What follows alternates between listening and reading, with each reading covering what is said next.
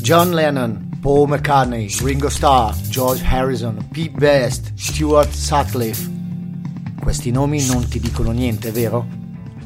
Connettiti a Radio Lime e scopri Lady Beatles. E benvenuti amici radioascoltatori, io sono Ed e questa è Let It Beatles, l'unica rubrica di Radio Lime che parla dei Beatles. Qui con noi c'è nuovamente il nostro mitico Herbert che l'altra volta se n'è andato senza dare alcuna spiegazione, ma stavolta l'ho ammanettato al tavolo, quindi rimarrà qui con noi, giuro. buongiorno a tutti, ciao Ed, grazie mille per avermi invitato anche questa, questa volta. Eh, mi fa molto piacere essere qua in questa, in questa, rubrica. Una volta ogni tanto faccio un'apparizione anch'io, quale responsabile. Non dovrei parlare in radio con voi, però i Beatles non sono mai stati un grande amore per me, ma li ho sempre apprezzati, quindi mi fa piacere eh, ascoltare news, curiosità e oggi vediamo di che cosa ci parli, perché mi hai già dato qualche spunto, perché noi dietro, dietro le quinte chiaramente ci dobbiamo preparare, non è che arriviamo impreparati. Beh, mi sembra evidente. Oggi vi parleremo, come detto l'altra volta, del quarto album pubblicato dai Beatles, ovvero Beatles for Sale, pubblicato il 4 dicembre del 64. Ora dovete sapere che dopo l'ultimo album pubblicato, A Hard Day's Night, i Beatles erano parecchio stanchi. Eh, er- erano stanchi dopo tutte le tournée che facevano in quel periodo, il loro successo era al culmine. Infatti, ad esempio, dall'ultimo album hanno pubblicato solo tre nuovi singoli. O un'altra caratteristica che lascia intendere questo loro affaticamento è che nell'album ci sono ben sei cover e quindi non hanno avuto il tempo di comporre nuove canzoni. Io credo, come dicevi ben tu, che dopo una lunghissima tournée il tempo per poi creare della nuova musica eh, sia stato veramente poco, quindi questo da, ha fatto sì che il quarto album sia stato anche, eh, non dico catalogato, ma comunque detto il meno interessante dei Beatles, se non sbaglio. È proprio così, la critica è, lo sminuisce parecchio, ma nonostante ciò noi speriamo di riuscire a farvi apprezzare comunque le canzoni che vi presenteremo oggi. E prima di tutto, cioè per partire, vorrei proporvi questa canzone che non è nell'album, ma è uno dei singoli che sono usciti appunto tra, tra i due album, Hard Day's Night e questo, e questo qui, Beatles for Sale e ve la propongo perché è una canzone che mi piace parecchio e che vorrei condividere con voi. E si chiama I Feel Fine, mi sento bene. E venne composto da John Lennon. Molti critici affermano che fu il primo brano musicale a contenere il riff di chitarra tipico degli anni 60-70, uh-huh. che ascolterete tra poco, un suono strano. Infatti si dice che all'inizio, quando era appena uscito il singolo, eh, i critici credevano che fosse quasi il rumore, rumore, di un rasoio. Eh sì, perché era talmente, in, credo, innovativo, talmente strano, fuori dalle righe che dicevano cioè, peggio che un rumore, invece no, era innovazione musicale. Ma lo sai qual è la cosa più bella? Che è stato un caso, è stato completamente un caso. John Lennon si era avvicinato troppo all'amplificatore e non aveva, non aveva abbassato il volume, volume. Del, del, pick up e quindi ha fatto questo suono stranissimo. Vedi? E quindi ogni tanto anche il caso aiuta. Come la penicillina che ci insegnano eh, che esatto. per caso le cose più belle vengono fuori per caso. O, o come la mela di Newton che non l'ho mangiata, ma deve essere buonissima. Salutiamo anche Newton che ci sta ascoltando. Ciao Isaac. E ehm, questa è solo la prima di alcune innovazioni che andrò a spiegarvi nel corso di questa puntata, innovazioni che adottarono i Beatles eh, appunto in queste canzoni. Questo singolo raggiunse il primo posto nelle classifiche britanniche l'8 dicembre del 64 e rimase al primo posto per qualche settimana uh-huh. e successivamente anche negli Stati Uniti, in Olanda, in Canada e in Norvegia. Vabbè. E se non sbaglio raggiunse anche il terzo posto in Germania e Austria, quindi complimenti. Gran bel botto. Ed ecco a voi dunque I Feel Fine. Buon ascolto. Yeah. Good to me, you know she's happy as can be, you know she said so. I'm in love with her and I feel fine. Baby says she's mine, you know she tells me all the time, you know she said so.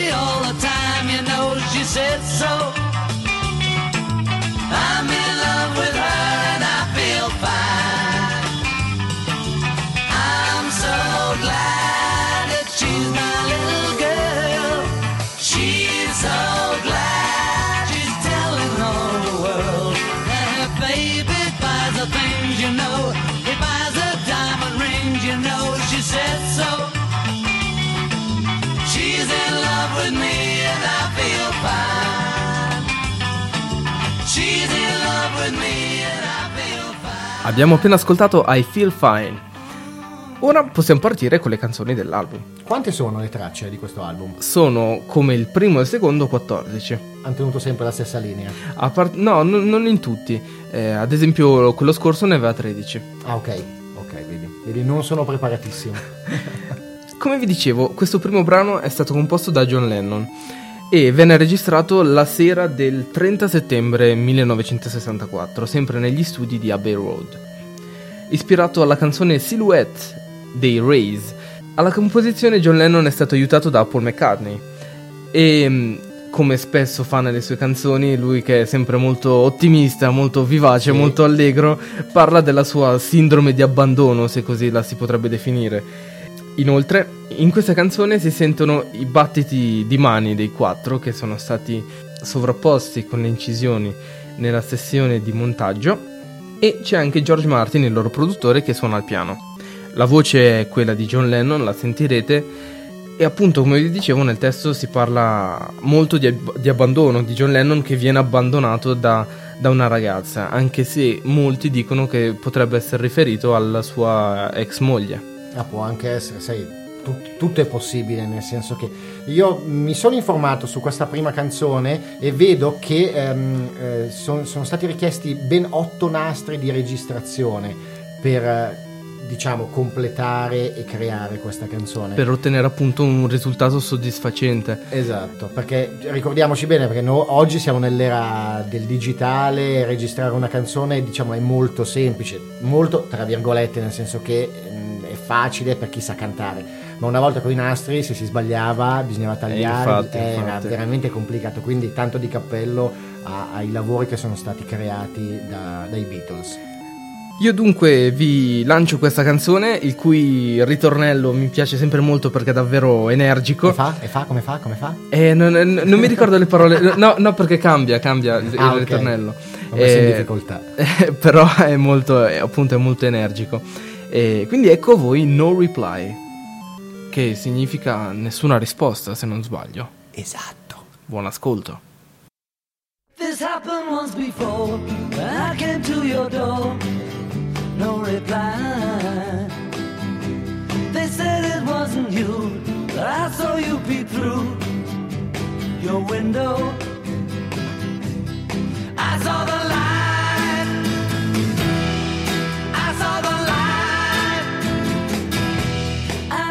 You saw me as I looked up to see your face.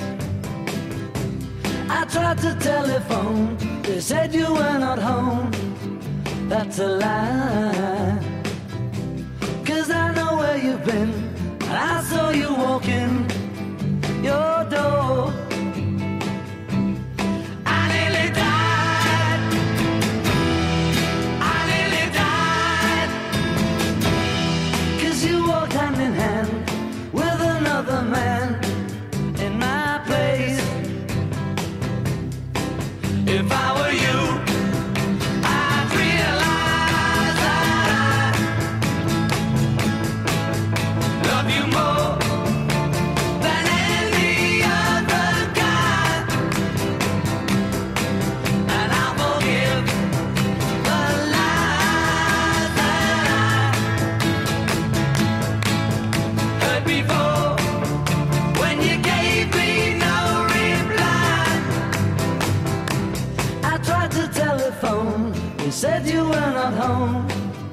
That's a lie.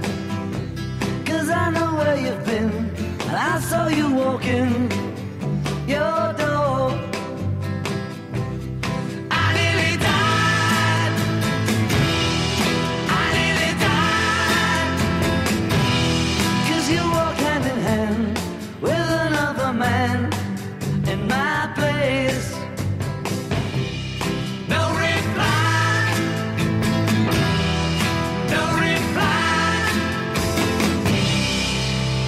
Abbiamo appena ascoltato No Reply, la seconda canzone, anzi la prima canzone di questo album.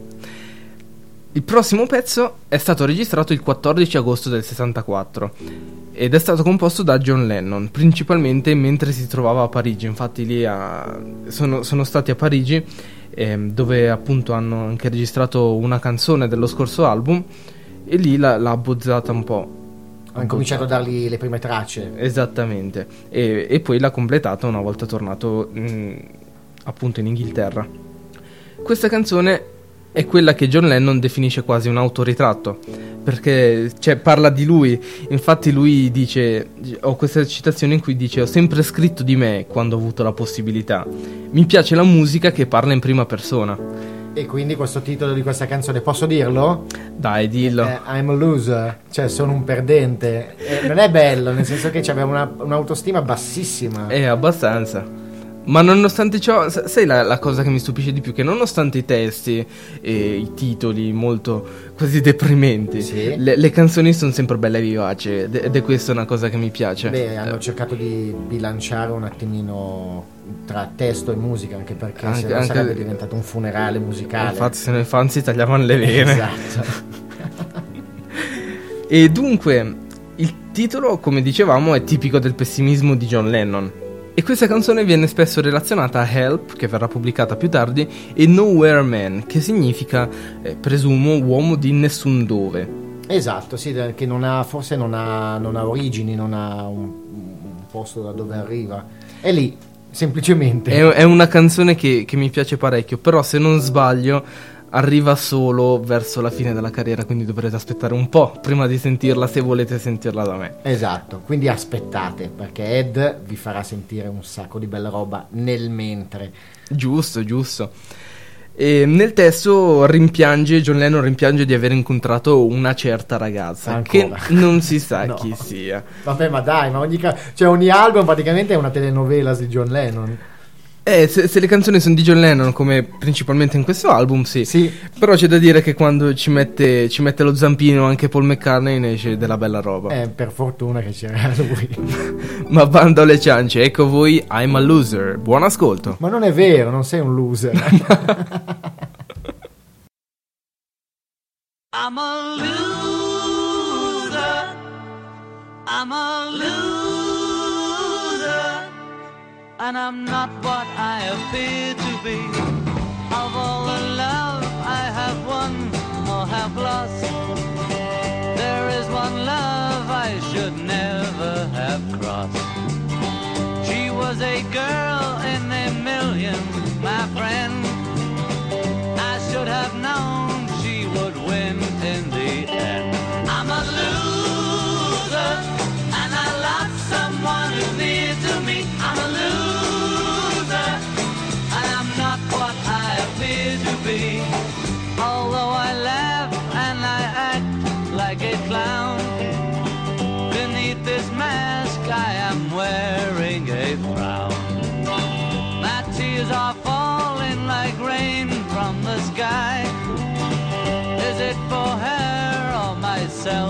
That I cry?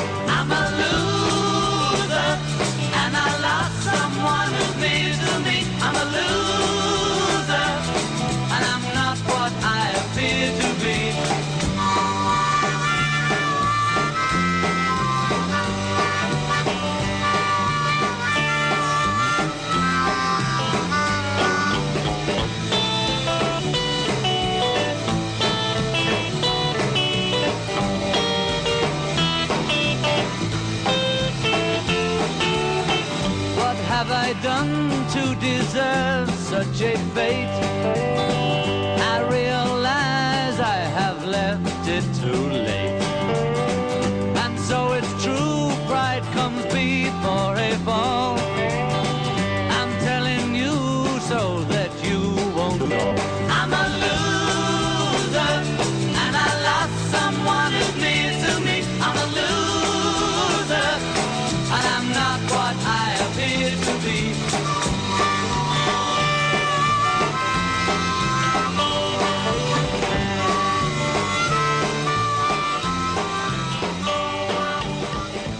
Appena ascoltato I'm a Loser, quindi la spiegazione di Ed è stata veramente perfetta, cioè, abbiamo, abbiamo, capito che John Lennon aveva dei grandi problemi di autostima. Va bene, lasciamo a parte i problemi di autostima di John Lennon e l'aiuto di Paul McCartney per passare al prossimo brano Ed, che... Che? Che? Che principalmente la cosa che dovete sapere è che è stato il primo pezzo composto dopo la pubblicazione del precedente album, A Hard Day's Night. Quindi è il primo a cui hanno lavorato. Ah, ok. Ok, perché non è solo in ordine di, di, no, no. di registrazione nell'album. Ok, bene, questo è molto importante sapere, cioè è stato proprio il, il nuovo parto questo. Esattamente. Esatto. Scritto da Paul McCartney e John Lennon a casa di John Lennon a Kenwood. Kenwood. Kenwood. Che non chiedetemi dove sia. Eh, da qualche parte nel mondo. da qualche parte nel mondo. Secondo molti, la, quella che si potrebbe definire la musa ispiratrice di questo, di questo pezzo è Astrid Kirchner. Kir- Kircher, scusate, Kircher, un'artista tedesca eh, che hanno conosciuto nel periodo in cui suonavano ad Amburgo, quindi uh-huh. prima, prima ancora di pubblicare il loro primo album e con cui sono divenuti mo- molto amici, insomma. Quindi la, lei ha aiutato la creatività dei Beatles a venire fuori. Esattamente, eh. si potrebbe dire così. Una particolarità di questo pezzo è che il tempo, per, per chi si intende di strutture musicali e, e come noi. esatto, come noi, come noi, che siamo dei musicologi musicologi G o Ghi Ghi musicologi Siamo amanti della musica esatto provetti come vi dicevo, il tempo è un valzer in tre quarti. Ah, strano, molto strano. Infatti, di solito sono abituati a comporre in quattro quarti. E la chitarra che si sente all'inizio è quella di George Harrison, quindi è lui che ha dato il via al pezzo. Registrato l'11 agosto del 64, sempre. In 14 take, dei quali solo 5 erano completi. Quindi pensate il lavoro immane, cioè il lavoro che è stato fatto e cosa è stato buttato. Infatti è un, come dire, è stato davvero un, un parto trigemini però questo. esatto, esatto. No, a parte questo, una, una, cosa che ho notato appunto ascoltando il pezzo, è, cioè in realtà non ci, non ci si fa tanto caso se si legge la traduzione italiana. C'è un gioco di parole al secondo verso della canzone, perché il titolo di questa canzone è Babies in Black, che yeah. significa...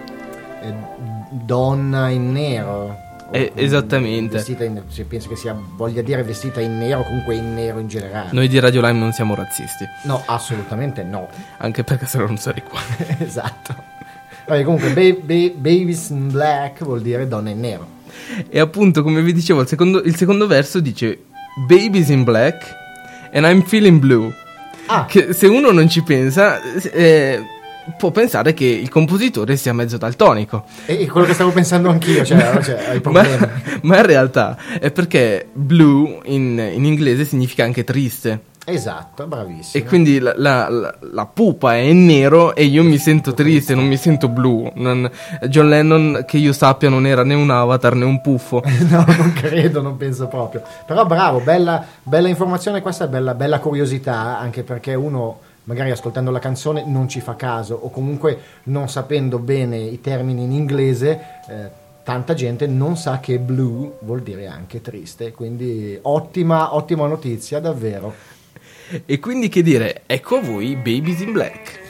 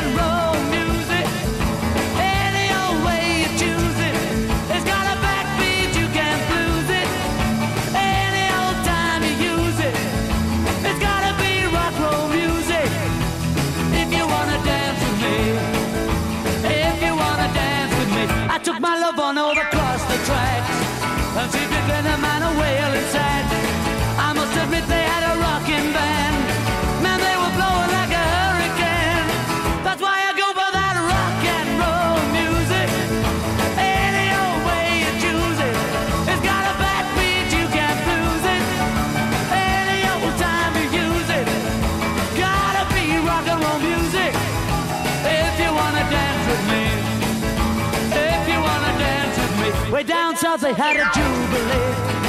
Them Georgia folks they had a jamboree. They're drinking homebrew from a wooden cup. The folks are dancing, they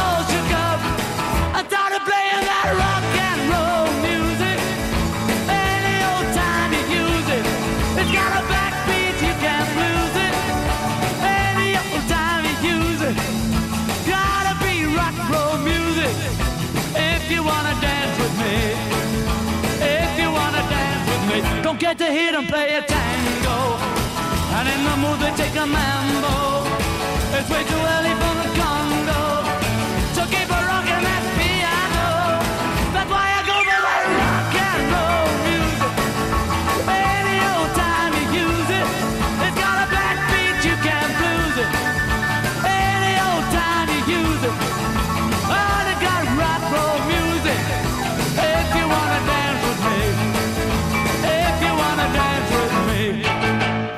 Abbiamo appena ascoltato Rock and Roll Music, che eh, come altre cover di altri album precedenti di cui vi ho già parlato, è un altro omaggio a Chuck Berry. Oh, beh. Dopo eh, la canzone Roll Over Beethoven, una canzone molto, molto vivace, se, se non l'avete ascoltata mi raccomando andate a cercarvi la precedente puntata di Let It Beatles e ascoltate Roll Over Beethoven appunto che hanno pubblicato nel loro secondo album With the Beatles ah quindi due puntate va scusate che come già detto Chuck Berry era uno degli artisti più apprezzati dai Beatles insieme a Elvis Presley o anche a Buddy Holly Esatto, erano tutti artisti di quell'epoca comunque, cioè non di quella, però le influenze erano Sì, talmente forti. gra- grandi esponenti del rock esatto. appunto questa canzone, eh, co- come vi dicevamo prima, dato che erano molto, eh, molto presi nel- in tutto quello che avevano da fare, hanno più che altro cercato di riempire il loro album dove, laddove c'erano dei buchi. E questa canzone infatti non hanno dovuto né comporla né nulla dato che è una cover e la sapevano già bene quindi se non sbaglio già al primo tentativo eh, era andata in buca al primo tentati- alla prima registrazione perché la suonavano già nelle esibizioni dal vivo. La figurati, quindi è stato un gioco da ragazzi. Nel senso sì sì ne, ne erano proprio esperti. Tanto che i critici hanno addirittura definito la loro versione più potente di quella Ah, originale beh, vedi, vedi che con poco sforzo si ottiene tanto a volte. infatti Non è sempre l- così, eh. è la, è la voce contagiosa di John Lennon Esatto. E anche qua c'è il piano rock, in stile rock di George Martin. Mhm. La prossima canzone invece venne composta da Paul McCartney nel 1959, quindi poco dopo aver conosciuto John Lennon. La, la eseguiva dal vivo già dal 1960 come eh, intermezzo tra, tra due brani e, la eseguiva al pianoforte. Venne registrata il 18 ottobre del 64 e le percussioni, questa è, è una, una, come dire, una curiosità simpatica, eh, hanno questo suono un po' ovattato Sì. perché in realtà è Ringo Starr che si schiaffeggia le cosce con un microfono tra le ginocchia. Ah, che strano, vedi? Sì, è, è una cosa che, che mi ha colpito.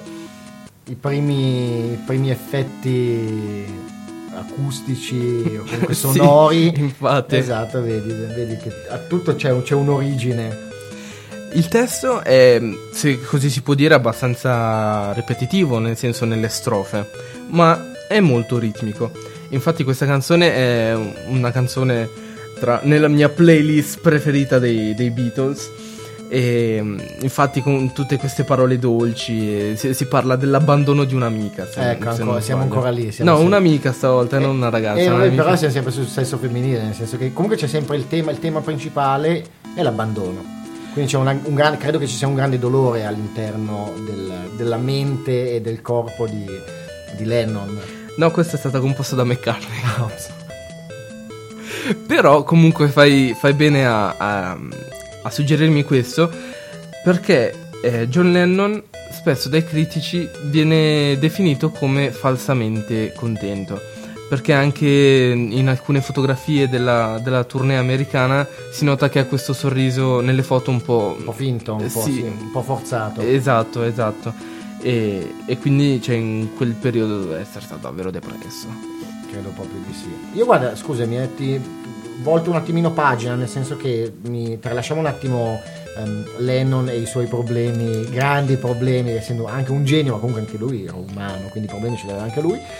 Vedo che la, la melodia originaria di questa canzone è stata trasformata radicalmente, a, a quanto, a quanto vedo. Sì. E il motivo fu rallentato e, e venne rimossa anche la, in chiusura la- nella composizione che ripetevano tre volte But tomorrow may rain so I'll follow the sun. Ovvero, ma, ma domani potrebbe piovere, quindi seguirò il sole. Esatto, quindi è stata mm, macinata, composta, rimessa. Sì, ri- rispetto appunto alla versione che suonava live. Ma devo dire che questa è davvero molto, molto piacevole all'orecchio. Quindi, Ce l'ascoltiamo. eh, sì, non vi tengo sulle spine, ve la lascio ascoltare subito. Buon ascolto.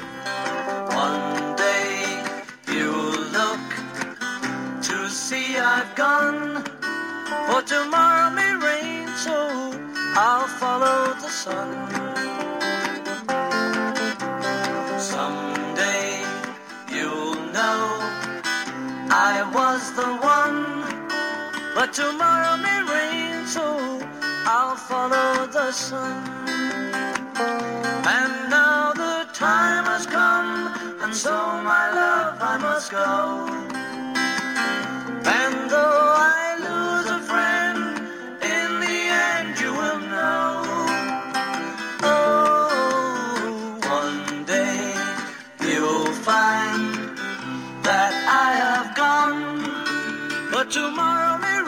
so I'll follow the sun.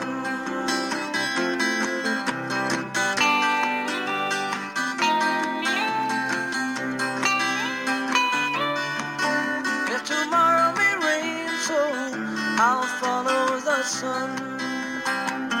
And now the time has come, and so my love I must go.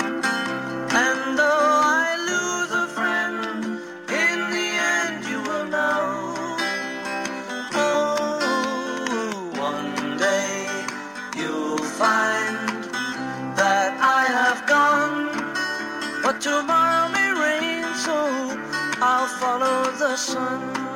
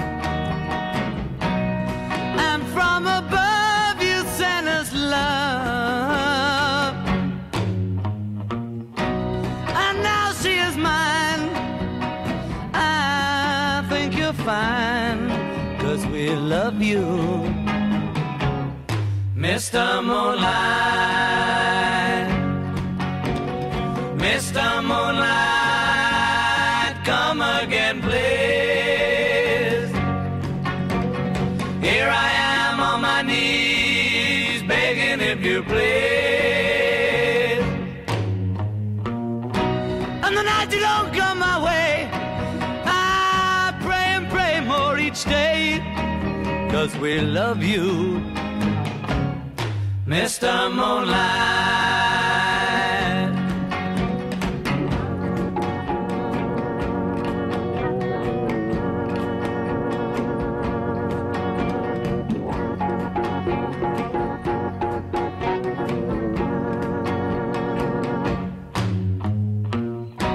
And the nights that don't come my way, oh, I pray and pray more each day, cause we love you. Mr. Moonlight, Mr. Moonlight,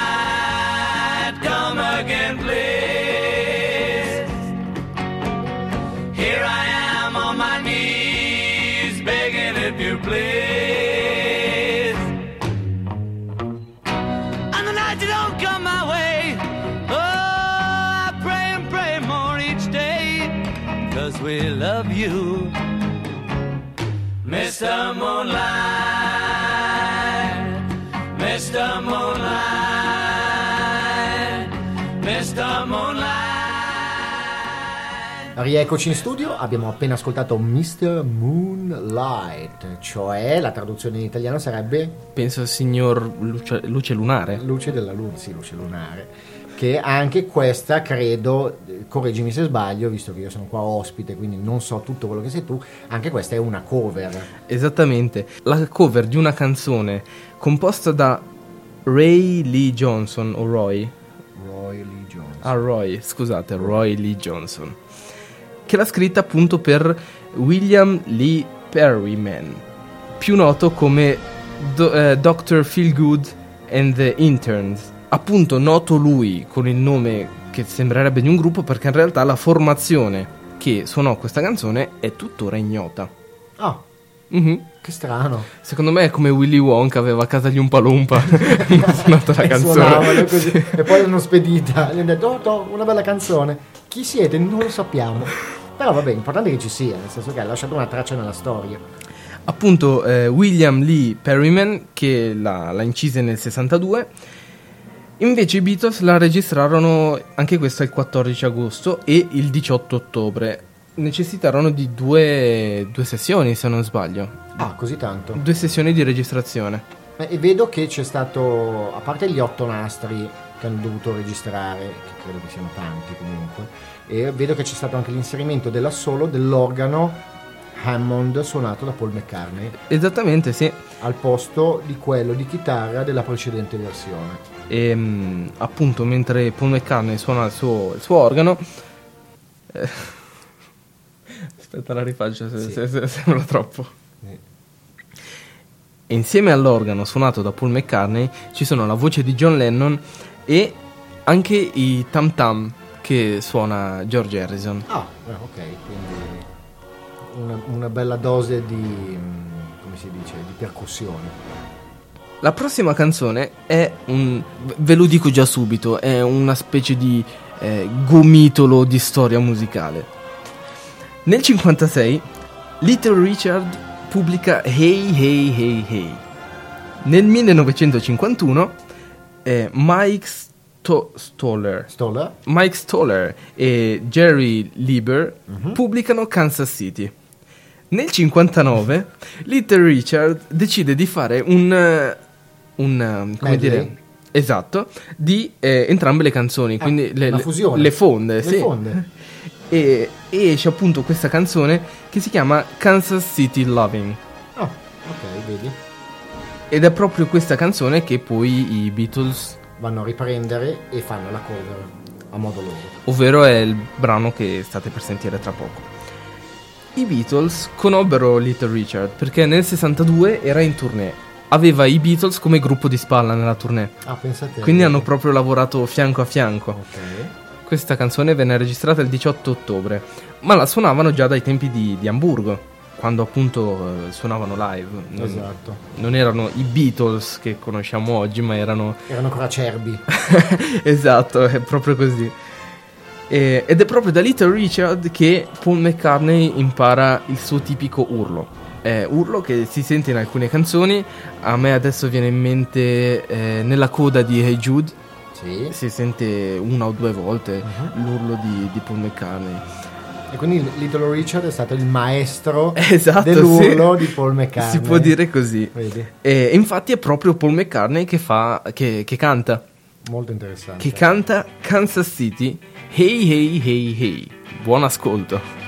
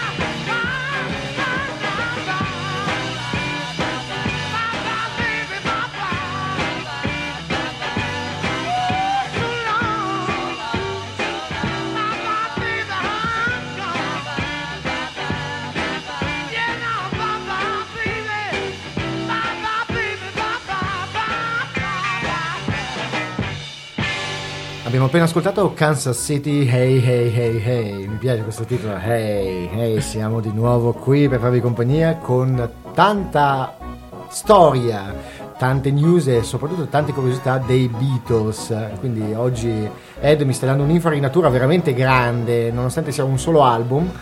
Ma sto imparando un sacco di cose. Io un po' di appunti li ho presi, però purtroppo la mia ignoranza è talmente grande che lascio al maestro la parola. E Eh, d'altronde non possono essere tutti onniscienti come Ed. Dai, passiamo al prossimo al- alla prossima canzone di questo album. La prossima canzone è la prima canzone del lato B. Ah, Il titolo, che non vi spoilerò subito, ma ve lo dico solo alla fine di questo intervento, ve lo dico io. non farlo. È una buffa espressione. È una buffa espressione che eh, Paul McCartney, che ha composto appunto questo, questo pezzo, sentiva spesso da un suo autista. L'autista usava appunto questa espressione per descrivere gli estenuanti ritmi di lavoro. Beh, credo che con quello che facevano, eh, penso, penso che questa espressione, poi la saprete alla fine, è più che azzeccata. Comunque, guardate il caso. A me piacciono davvero tanto i Beatles. Non mi ritengo un fan sfegatato. Ma dai, però mi piacciono davvero tanto i Beatles. E usavo questa espressione prima ancora di scoprire che esistesse questa canzone. e vuol dire che eri già portato geneticamente ad ascoltare i Beatles. eh. Questo è il primo pezzo della storia del rock che presenta una dissolvenza iniziale, ovvero che il volume parte basso e poi si E poi alza. sale piano piano. Eh, mentre di solito nel rock è conosciuta, cioè questa dissolvenza viene usata soprattutto in coda alle canzoni. Anche lì hanno fatto una, una specie di rivoluzione. Mhm. E ce n'è un'altra in in arrivo che vi racconterò tra un po'. Dicevo, questo pezzo è composto da Paul McCartney, ma venne cantato da John Lennon. È una cosa piuttosto. È una cosa piuttosto insolita. perché generalmente i Beatles, cioè il Beatles che componeva la canzone in questione era anche la voce, la voce principale. Esatto. Mentre questa no, e anche un'altra che vedremo più tardi. Registrato il 6 ottobre del 64 per, per l'album, ma quando la compose Paul McCartney sperava che potesse essere un singolo. E questa idea venne mantenuta finché John Lennon non eh, compose I Feel Fine, ovvero la, la, la, prima canzone che vi ho fatto sentire, uh-huh. che tutti dire, furono d'accordo sul fatto che in effetti superava musicalmente la canzone che state per ascoltare. Che non vi dico il titolo. no, dai, abbiamo finito di, di, parlare. Il titolo è? Aspetta, prima del titolo però una piccola curiosità che hanno scelto il sesto nastro durante la registrazione, ma loro procedettero con altri sette per fissare la voce di John. Mm-hmm. Quindi anche lì eh, io continuo a ribadire il lavoro grande lavoro che c'è stato dietro perché uno si ascolta la canzone e dice ah bella l'hanno registrata e fatta però veramente è stato un, anche lì un, quasi un parto credo. Beh voglio dire ne, ne valsa la pena ne valsa insomma. veramente la pena. E quindi andiamo ad ascoltare la canzone che si intitola Eight Days a Week. E poi di seguito ascolteremo Words of Love. Quindi prima ascolteremo 8 giorni a settimana. Tanti troppi e dopo, eh, st- stranamente, dato che i Beatles sono comunque delle persone molto fredde, eh, non fanno mai canzoni molto, se così si può dire, rosse, molto passionali, eh, ascolteremo Words of Love, ovvero parole d'amore. Ok, Eight Days Awake and Words of Love. Buon ascolto.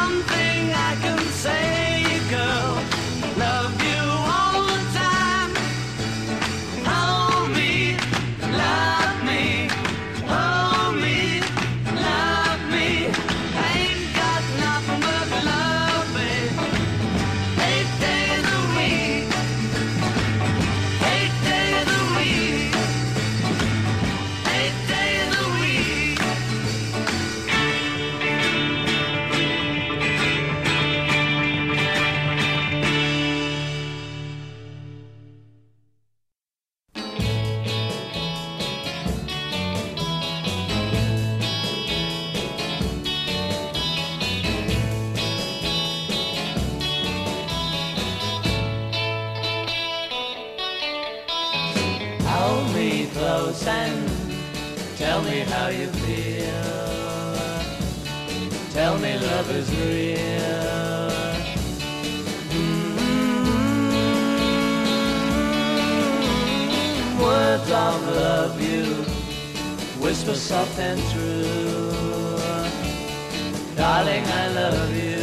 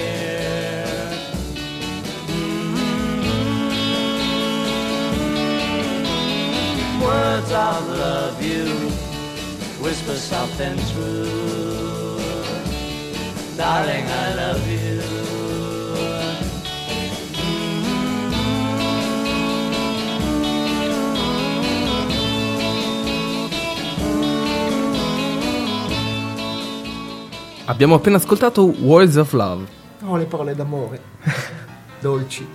che è un pezzo di Buddy Holly. Che è scomparso nel 59 in un incidente aereo. Quindi ricordiamo un grande artista anche lì che purtroppo eh, se n'è andato. E come vi dicevo prima, è uno dei- degli artisti più apprezzati dai Beatles insieme a Chuck Berry e Elvis Presley. Infatti, i Beatles ne fecero più di 10, cioè, più di 10 cover delle sue canzoni. Vedi, sì, sì, perché l'influenza era talmente forte che non potevano non ascoltarla e non sentirla. E ha influito soprattutto su John Lennon, Buddy Holly. Una curiosità che ho letto è che appunto Buddy Holly, se, se sapete chi è o se avete già visto una sua fotografia, porta gli occhiali. facendo così eh, capire che si poteva sfondare nel mondo del rock anche essendo lo si, lo si definisce miope e occhialuto Sì. e infatti se avete in mente John Lennon più in là comincerà a portare i suoi classici Occhiali esatto quelli che sai ho visto una bellissima immagine l'altro giorno in, in cui c'era un gatto Con gli occhiali. con gli occhialini rotondi Carino. e, e c'era scritta chi è- ha più di 40 anni penserà a John Lennon. Chi ha meno di 40 anni penserà a Harry Potter. ah sì, è vero, eh sì. Vedi che poi ogni, ogni periodo del, del mondo, chiamiamolo così, ha, i suoi, ha le sue icone. esatto, sì. Anch'io, io che ho 40 anni quest'anno, ahimè, eh, per fortuna, eh, bisogna vedere da che parte guardi la, la la- la medaglia. eh, se io vedo degli occhialini rotondi, a me viene in mente subito John Lennon, non Harry Potter, perché non mi piace Harry Potter. Vabbè, fa niente. Che babbano, che Eh, babbano. Però mi viene in mente mm, appunto John Lennon. Va bene, andiamo avanti, raccontaci. Dicevamo appunto, eh, Words of Love venne pubblicata nel 1957 Mhm, esatto. da, appunto da Buddy Holly e venne poi eseguito dai Beatles già dal 1958, ovvero era già nelle scalette live già da molto prima che i Beatles diventassero i veri Beatles. Come dicevamo prima, appunto l'influenza era fortissima, quindi subito c'era questo feeling di volerle cantare queste canzoni. Sì, esatto. Invece la prossima canzone è anch'essa una cover. È una cover composta e cantata da Carl Per- Perkins. Soprannominato in patria The King of Rockabilly. Giusto, non l'avevo scritto. Eh, vedi, sotto apposta. E appunto questa canzone era anch'essa nella scaletta live dei Beatles già dal 62. Questa canzone è il lato B del singolo che appunto ha pubblicato Carl Perkins, il cui lato A era Blue Suede Shoes. Penso Blue si pronunci. Shoes, Blue Suede Shoes, sì. Penso si pronunci. Che è famosissima. Infatti, chi non la conosce. famosissima. Se non la conoscete andate ad ascoltarla e direte Ah ma l'ho già sentita Perché i titoli a volte ti fregano nel senso Eh, infatti, se Poi la senti e dici Ah no la- l'avrei sentita almeno un centinaio di volte A volte, a volte anche a me capita di leggere i, i titoli delle canzoni dei Beatles e lì, sul momento non ricordare quale sia il ritmo, quali siano le parole. Dopo mi ripiglio, però in effetti i titoli spesso sviano. Nel 64 Perkins, che, che era un cantante statunitense, faceva il suo primo tour eh, nel Regno Unito Assieme a Chuck Berry insieme a Chuck Berry. E l'ultimo giorno prima del suo rientro in patria, venne invitato dai Beatles ad Abbey Road, eh, ovvero gli studi dove, dove registravano, e cantarono tre pezzi in suo onore. Uno è quello che andiamo ad ascoltare che è Honey Don't. Un altro è l'ultimo pezzo di quest'album e il terzo è, eh, se non sbaglio, si chiama Matchbox. Matchbox, esatto. Tutti ripresi dal suo repertorio. Sì, esattamente. E quindi ecco voi, Honey Don't. Buon ascolto. Prima mi veniva da ridere perché quando, quando leggo Buddy Holly, se non ho la pronuncia inglese, quindi lì sul momento mi devi dire bu- Buddy Holly. Buddy Holly. Buddy Holly. Badioli. Badioli.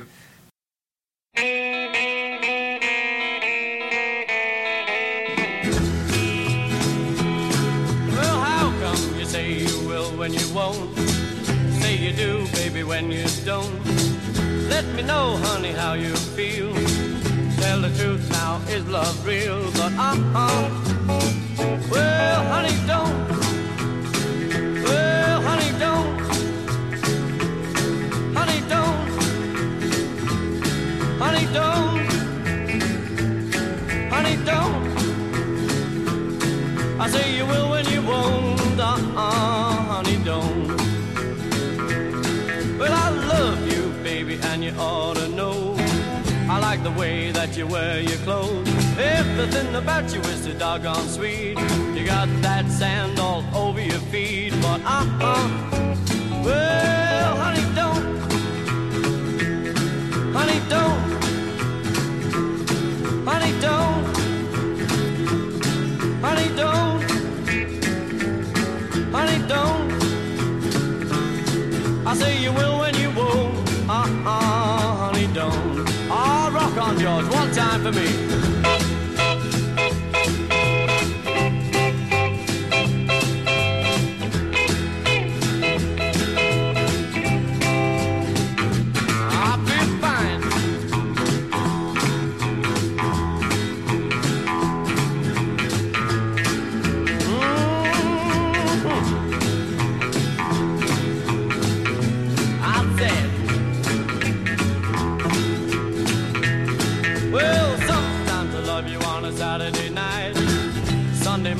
Don't look right.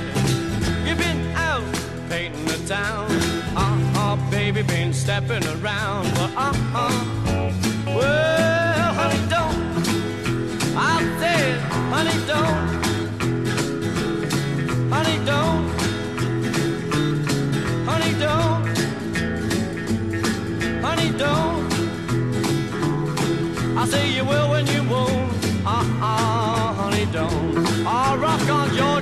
go one time.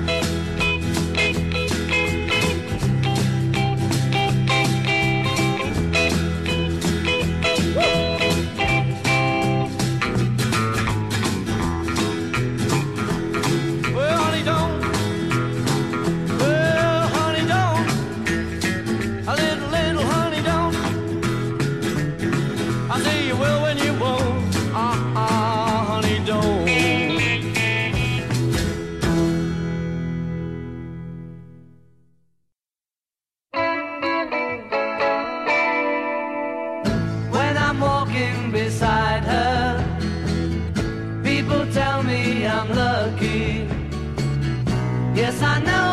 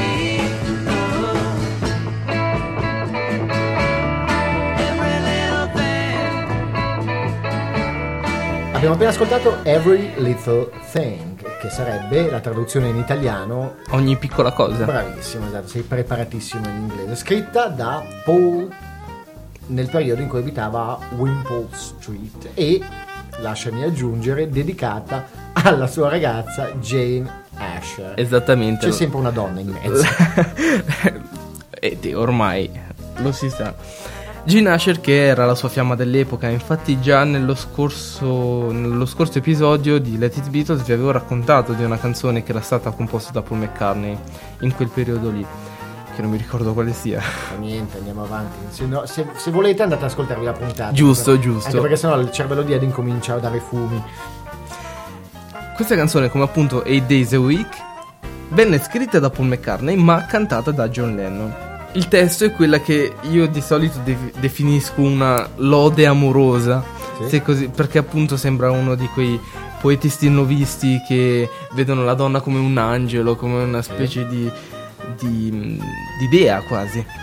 Ringo Starr ai timpani, Che eh, ha, ha portato una, una grande innovazione nelle sonorità con questi timpani. Mi sembra una roba da dire un po', un po' stupida, ma invece no. infatti, sì. E venne registrata il 29 settembre del 64. Esatto. lo stesso giorno in cui registrarono la canzone che stiamo per ascoltare. Canzone scritta principalmente da John Lennon Mhm. e in stile quasi country, Un western. Sì, esatto. Yipai, yipai.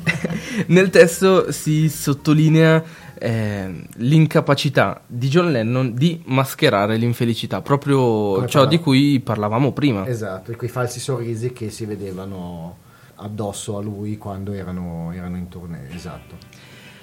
E quindi ecco voi I don't want to spoil the party. Buon ascolto. I don't wanna spoil the party, so I'll go. I would hate my disappointment to show. There's nothing for me here, so I will disappear.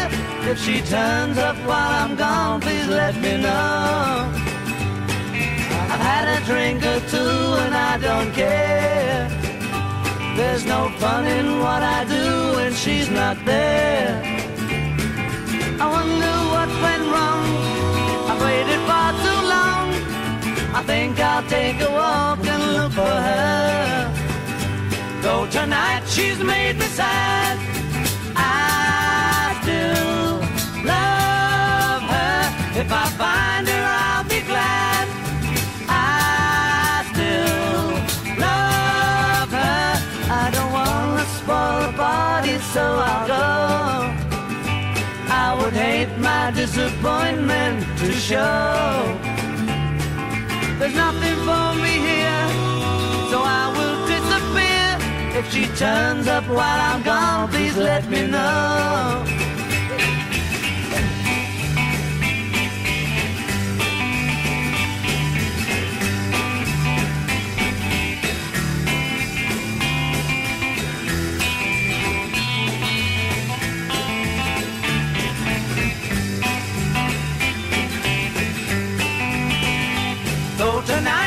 She's made me sad, I still love her. If I find her, I'll be glad. I still love her. Though I've had a drink or two and I don't care. There's no fun in what I do if she's not there. I wonder what went wrong. A walk and look for her.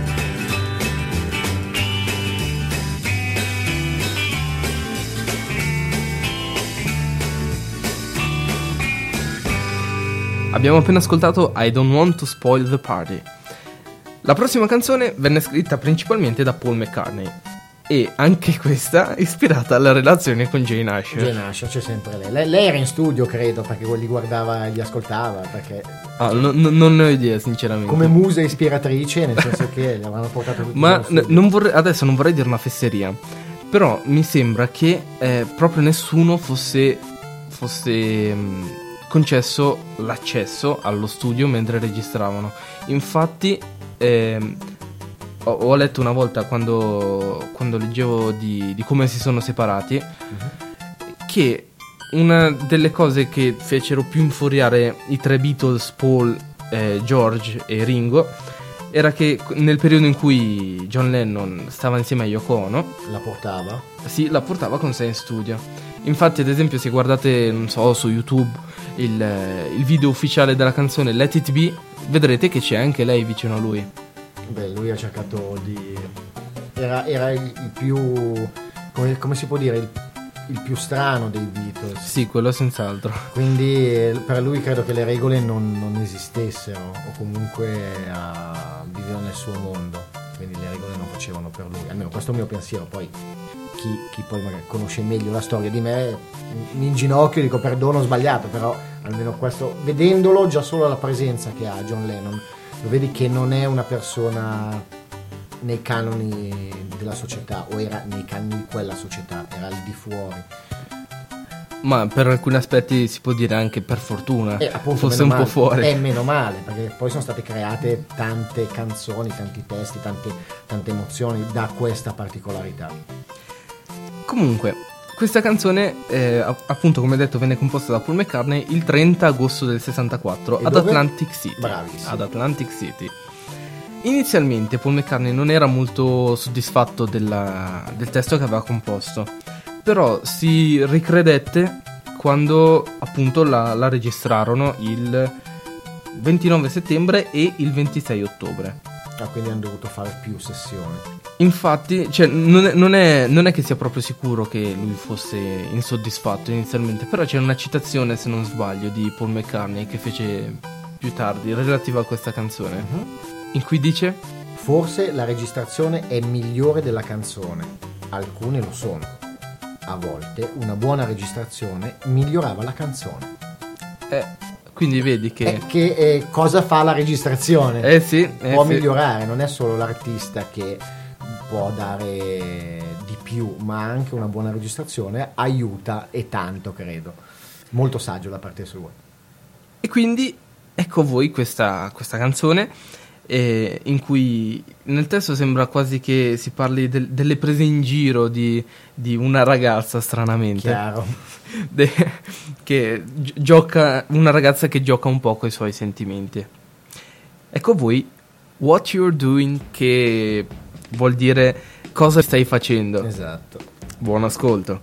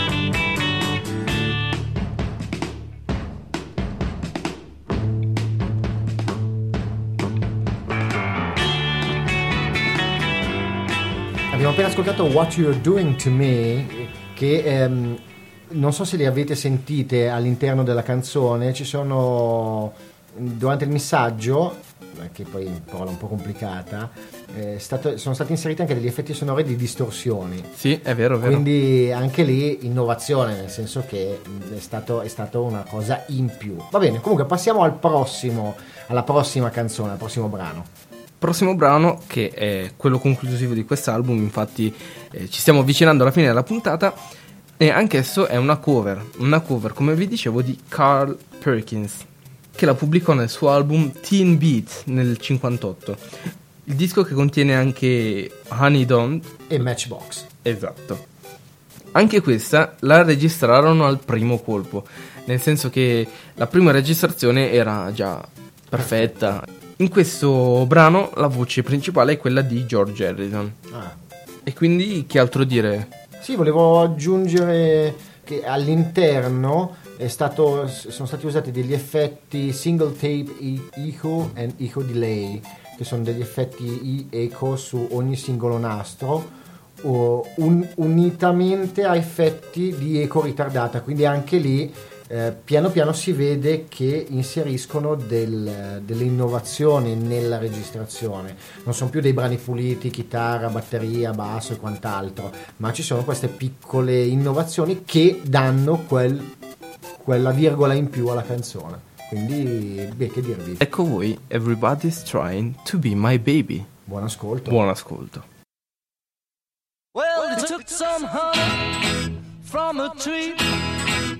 Dressed it up and they called it me. Everybody's trying to be my baby. Everybody's trying to be my baby.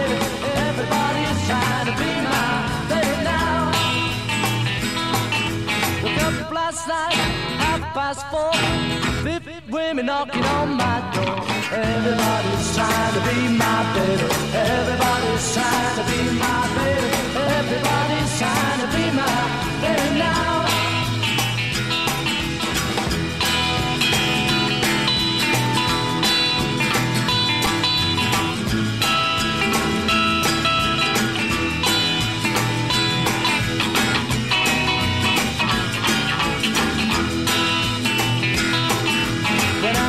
Last night, I didn't say late.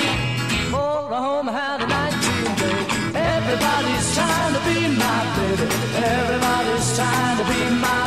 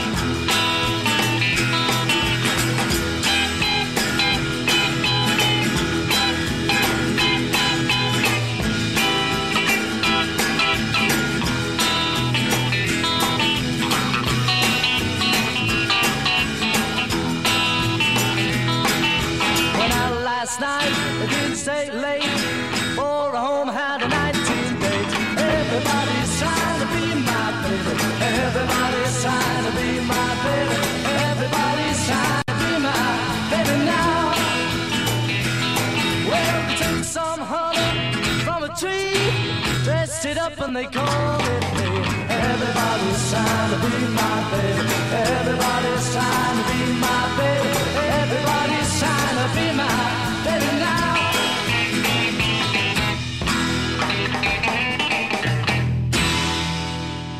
Abbiamo appena ascoltato Everybody's Trying to Be My Baby.